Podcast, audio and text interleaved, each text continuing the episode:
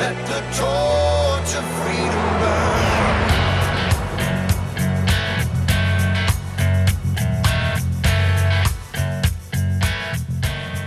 Welcome to the intersection of faith and the culture. Thanks for joining us today. I'm Rick Green, America's Constitution coach, serving here with David Barton and Tim Barton. David's, of course, America's premier historian and our founder here at Wallbuilders.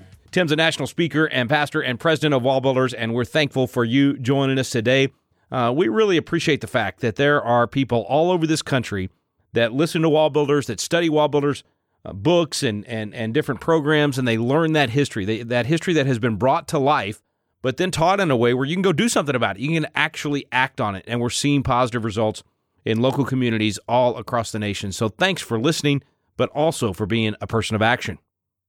All right, guys, Stephen McDowell back with us here in a little while. We're going to talk about some biblical economic perspective on this 33, well, 33 trillion today. I think it's going to be 34 tomorrow, 35 the next day. I know it's not going up quite that fast, but it's getting it's getting close. I think we're at 33.8 trillion now uh, for a deficit. And man, guys, at what point is, does it become wheelbarrows of cash? How fast does it just get out of control whenever you allow this much debt? This is one of the reasons that history is really important. Uh, because when you study history, you also study the economics of nations and you see what works and what does not work. And we're so separated from history now that it's hard to understand consequences without having lived through them. And so we're at a point where we're going to have a generation that's going to have to live through some hard economic times in America because they don't know the history of what happened in France or in England. They don't know the history of what happened in, in all these other nations who made the same decisions and they always work out the same way every time. And so that's that's the good thing of history is you can learn what works and what doesn't work so that you don't have to stub your toe and, and make the same mistakes. We're at a point now where the, we're just not able to do that. And, and people, because there is so much debt uh, personally uh, and credit, other things. We just keep spending it. We haven't seen the the old axiom is the chickens haven't come home to roost, but they will. And that's what you see from history is it always works out. There's always consequences. You can't avoid them. And so it's really significant. And then even talking about biblical economics, you know, one of the things that I've started doing with groups, I've, I've done it for a little bit, but it's like challenge Christians. Okay, you know the Bible applies to every aspect of life. So let's let's be specific. And so there, there's six different type of, of taxes or economic things that we deal with in America that are also covered in the Bible.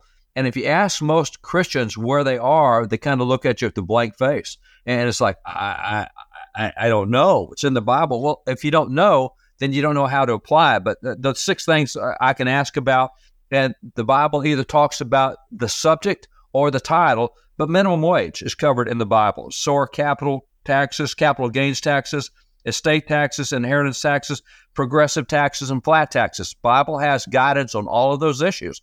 There's a lot of biblical economics, and, and people really do need to know that, and would keep us from getting into the problems we're getting into as a nation right now. And, Dad, even as you're saying that, I know there's sometimes uh, moments we say the Bible talks about this, and people go and they look it up and they're like, I can't find that in the Bible. They look for commentary and they go, I can't find that. And so there are some people that would be critical and say that you guys are pretending like the Bible says all these things it doesn't say. Well, if you understand what a capital gains tax is, you understand what it is doing, and then go read some of the parables where Jesus talked about to him who has more will be given, but to him who doesn't have, even what he has will be taken away. Well, well what does that mean? Because what does the capital gains tax do? It says based on how uh, profitable right your investments have been. Well, the more profitable you are, then the more taxes you're going to pay if you try to take that out. And so uh, well, that, that that's actually the opposite of what Jesus taught in the parables of of, of Luke 19, of, of Matthew uh, 25. That that those who were the most productive actually they, they were rewarded for their productivity because of what they did to get the productivity. And even as we say this, we've highlighted before that Jesus, if you study the parables in the four Gospels, Matthew, Mark, Luke, and John, there are more parables that deal with money, that deal with economics than any other topic. And, and we certainly could could ask the question, why does Jesus deal with that so much? And I think that Luke 16, 11 is such a good explanation of why would Jesus talk about or use money as an example. And it could be because most people, right, whatever culture, whatever nation, whatever ethnicity, gender, it doesn't matter. Most people appreciate money. Most people want to have more money. We, we can relate on some level to money. Sure, that, that maybe is why Jesus did some of that. But in Luke 16, 11, Jesus said, Therefore, if you have not been faithful in the unrighteous mammon, that's money, If you've not been faithful in the unrighteous money, who will commit to you the true riches? Who, who will commit to your trust the true riches? What does that mean? Is Jesus said if, if you can't be faithful in something that's not that significant, like money, money doesn't mean anything in God's economy. God doesn't need money. But but if we can't be faithful in something that's not all that significant, how can God entrust to us something that really is truly significant? The the true riches of the kingdom. Well, as Christians, we should be seeking the true riches of God's kingdom. Well, what is that? I I want the true riches. But if money is one of the measuring uh, metrics, one of the tools that God uses to be able to see how how can we handle what God entrusts to us? Can can we be a good steward? Can we be the well done, good and faithful servant? And if so, then maybe we have the true riches. This is why I think sometimes people don't understand the significance of economics, even as a Christian. And, and if we did, I think we would even maybe place a greater emphasis on learning to be responsible with money. It's certainly not what we're doing in the U.S. government right now. Uh, certainly a lot of problems. And one of our good friends, Stephen McDowell, is someone who has uh, written about this quite a lot. He's done a lot of research on this. Uh, and we thought, man, Steve would be a great guy to talk to about this topic for just a little bit. All right, stay with us, folks. We'll be right back. Stephen McDowell, our special guest today. You're listening to Wall Builders.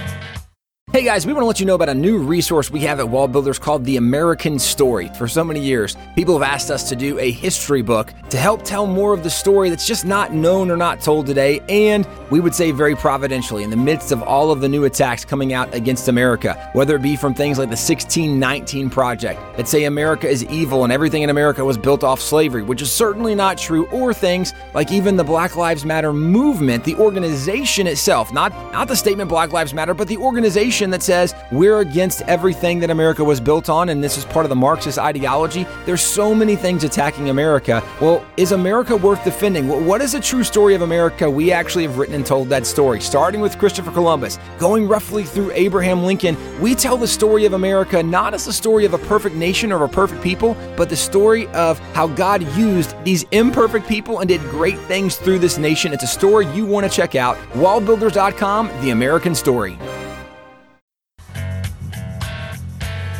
Welcome back to Wallbuilders. Thanks for staying with us. Our good friend Stephen McDowell from Providence Foundation back with us. Website is providencefoundation.com. Providencefoundation.com. Stephen, always good to have you, brother. Thanks for some time today. My pleasure, Rick. Always great to be with you. Man, I wish we could get um, every member of Congress uh, to go through your biblical economics materials at Providence Foundation. Uh, we are desperately needing some uh, some plumb lines, you know, some some some, some guideposts for what what works and what doesn't work.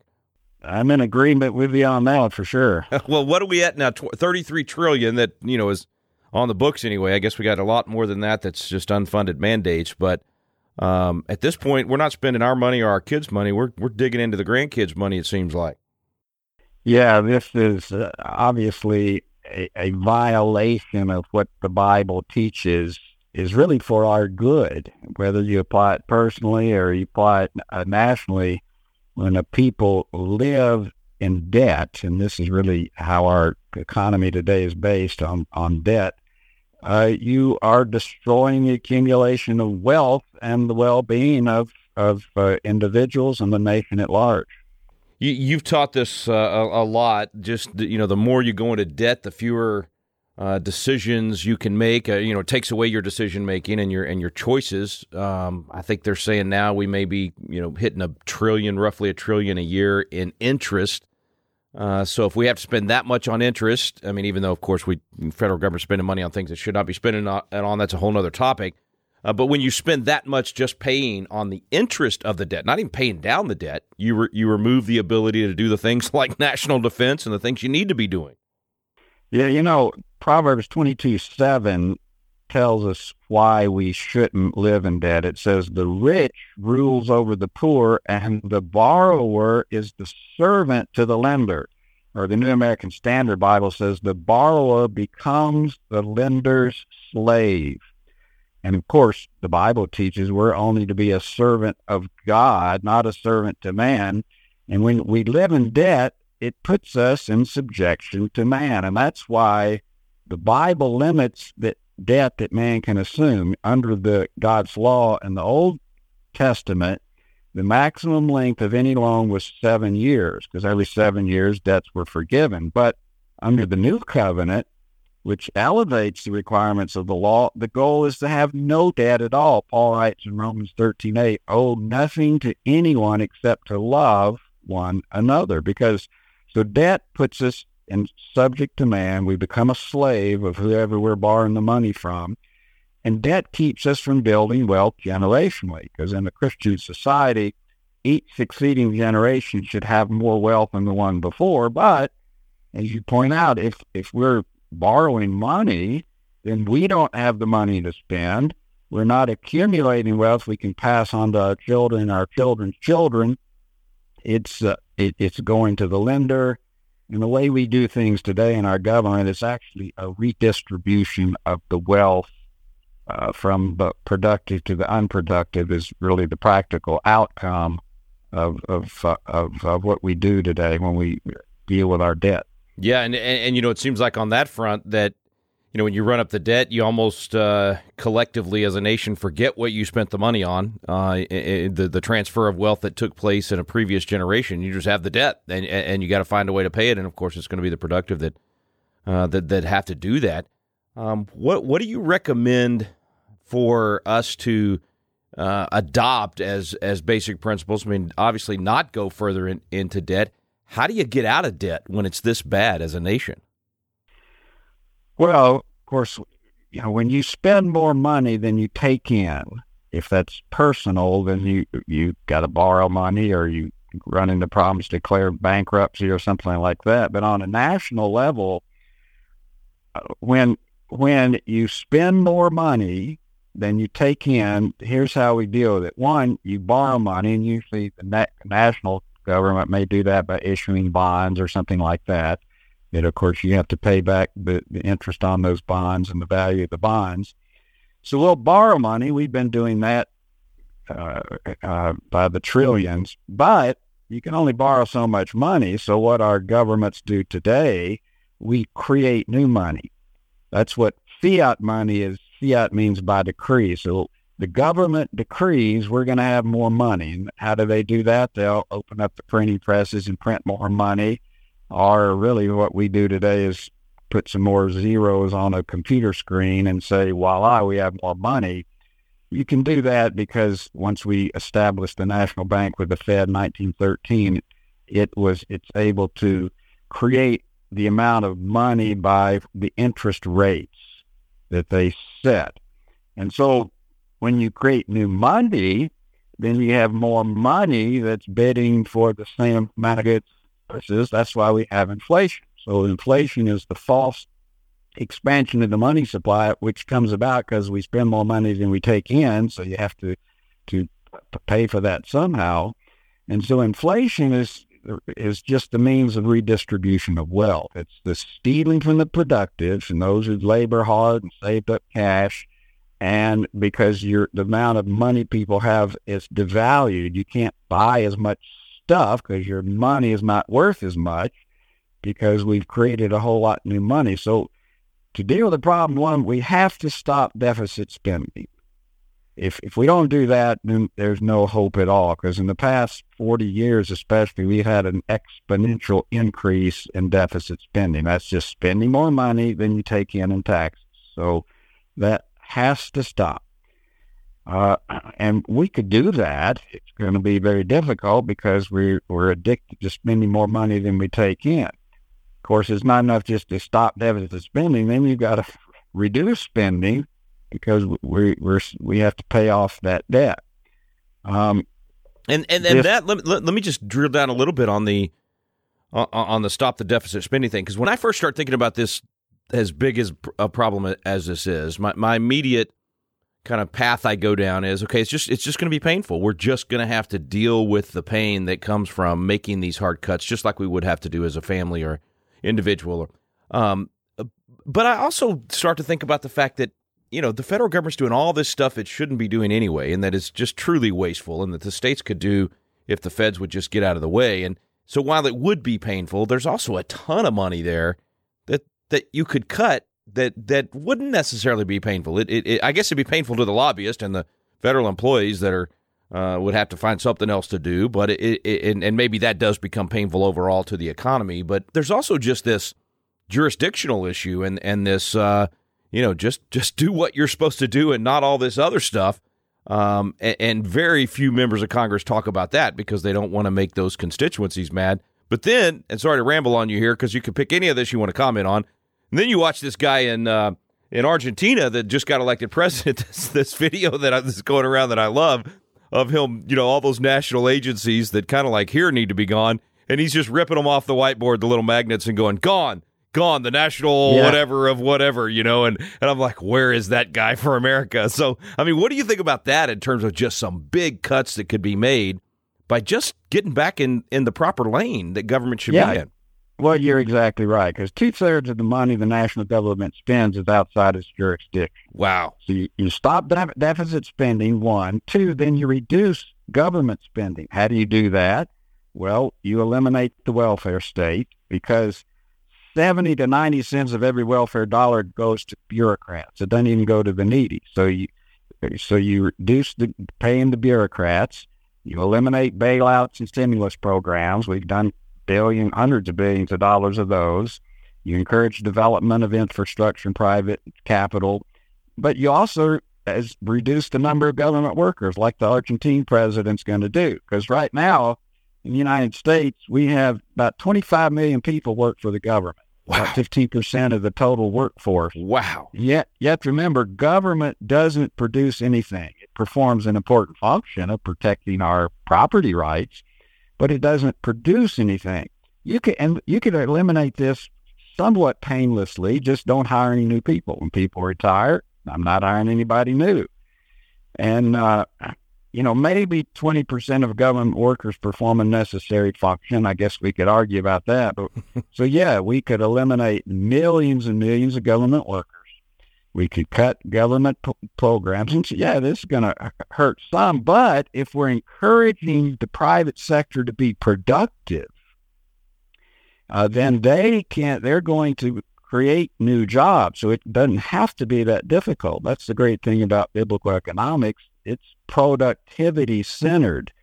And so the private sector is the one that is productive, producing needed goods or services and a lot of jobs. And if you reduce taxes, then, then the private sector is going to have more money for which to create new jobs, and there are going to be plenty of work for people to do.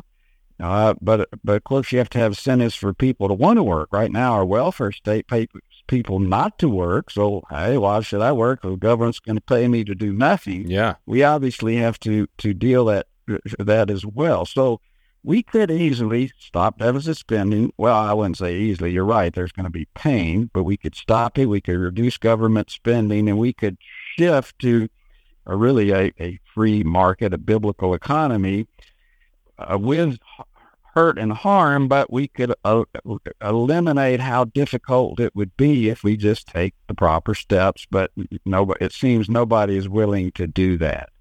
Is is it a? I, I- guess at this point, you know, we, we watch the swamp in, in, in Washington D.C. and there's there's a once in a while a bright you know bright light of hope that uh, that there's somebody there with enough common sense and, and biblical knowledge to bring back these principles that work. Um, is it a situation where maybe the pain does have to get so big that people will make the decisions, the, the the tough decisions, that whether it's the inflation, interest rates, whatever. I mean, you know, do we have to have another misery index of the late 1970s to get a Ronald Reagan? well, it you know obviously with the more and more government workers, government workers have an incentive not to eliminate their jobs.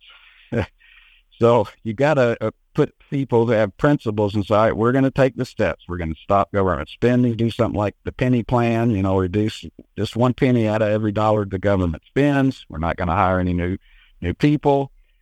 During this time, we we're going to reduce taxes too because reduction of taxes uh, gi- generally gives more money to the productive uh, sector. But it it it's it, here's the problem.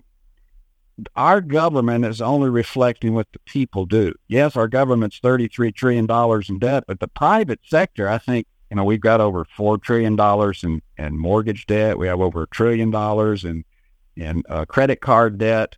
So we have huge amounts of debt ourselves personally, and so our leaders just reflect what individuals are doing anyway, because economics begins in the household. That's what the primary definition of economics is, is household management. So we've got to deal with what's in the heart of the people.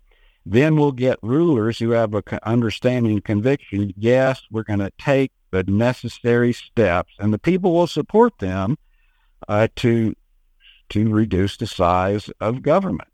So it's going to take people of character and people of a proper worldview to pull this off. Yeah, and and that fits with really everything else. Uh, you know, we it is the local solution that we can do something about. And the way you just described that, I love that because you know we see these big budgets and this deficit and all this at the national level, and we go, what can I do about it? Well, we can do more about it in our own households first and then teaching our kids to do better at that and, and the people in our church and encouraging that at the local level like you said if we do it and, and then people will recognize like if they don't if they aren't even being taught this personally and and living these kind of biblical economic principles out in their own lives they won't recognize when government's doing it the wrong way. They'll just think like you said that you know we're doing it. Why wouldn't government do it? It's reflecting and we're getting the government we deserve. So it does start with us is what you're saying. I mean we got to we Yeah. got to get better at our own decisions.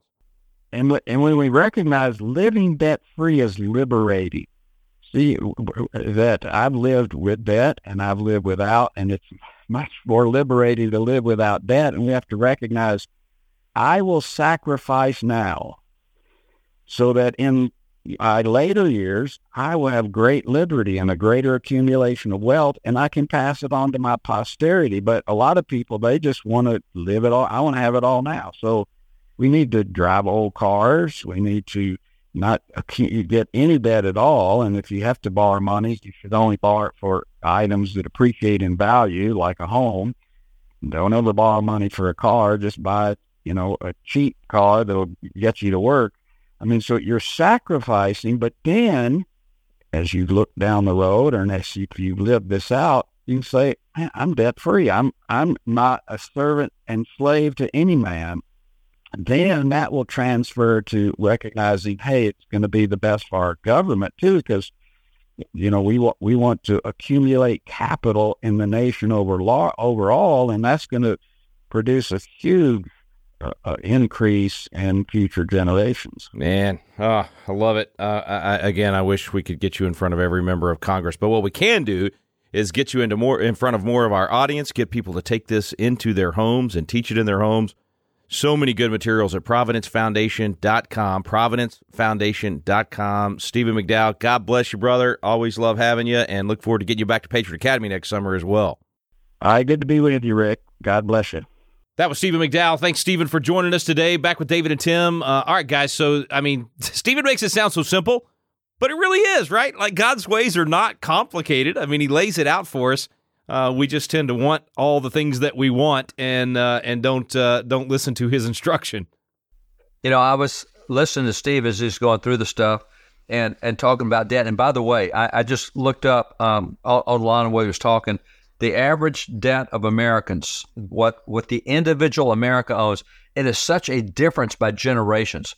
Uh, that if you look at Gen Z or millennials or Gen X or baby boomers or silent generation, it is such a difference. For example, with Gen Z, uh, the average debt for a Gen Z is about twenty six thousand dollars. But if you go to Gen Y, which is millennial, the average debt is one hundred and sixteen thousand dollars. I mean, what a huge difference per person. Uh, if you go to the silent generation, which is the oldest, the, the great grandparents, it's about forty thousand at, at that point. So there's a lot there. Uh, uh, why does debt occur? What happens with debt? And there were there were some things that just kind of really struck me. I'm going to hit them real quick. But one, Ecclesiastes 1 8 says, The eye is not content with seeing. And what happens is that's why window shopping is a bad idea. When you see something, you want it. And the more you see, the more you want, which is why advertising works. When you see things, it causes you to want something, and you may not need it. So the other verse that goes to that, Hebrews 13 5, it says, Keep your lives free from the love of money and be content with what you have. And so a, a lot of debt comes because we're not content with what we have. We see an advertisement, the eye's not content with seeing. We want more, we want something greater. Another economic principle, Ephesians 428, it says, work so you will have something to give those who are in need. So that's the other thing is when we're looking at money, we need to also be looking at people we can share that with that are in need, not spending only on ourselves. And I think those are all principles that Steve was was talking about, but those are just Bible verses that hit me. Hey, don't be selfish with money. Look to be able to, to make something to share with others. Uh, be careful about what you see because that will lead you into spending and more debt. And be content with what you have. Learn, learn to live in the lifestyle where you can live even below what you need to. And Dad, as you were saying that, it, it, it, those verses and even some of what Steve said, it reminded me so much of this is a lot of what Dave Ramsey has been saying for a lot of years. Like this is not complicated, and, and you might disagree with you know if you're listening, you might disagree with some of what Dave Ramsey does or doesn't say. That's fine, but the reality is this: Dave Ramsey has made himself like a cajillionaire from telling people basic things like, "Hey." Don't spend money you don't have and, and, and, try to pay off your debt and have a savings account and, and, and live generously, give money away. Like these are not complicated principles. And yet, what, what Steve pointed out is it's become a problem in America because we don't live our lives inside of the the boundaries the Bible would give guidance for. And therefore, we've allowed the government to get so far outside of what is healthy. This is something that it's a problem we have to definitely get under control for the federal government but it means we have to start with ourselves of saying, let's make sure we do the right thing in our own lives with following this biblical guidance when it comes to money. These principles apply to us personally, they apply to us as a nation. Uh, God's principles are not only right, they work best. You know, I know we say it all the time here on the program, but whether it's economics or it's how we treat our family or how we form our society, how we treat our neighbors, God's ways work best and they're right. So it's both of those things. Thanks for listening today, folks. You've been listening to Wall stand undivided forever.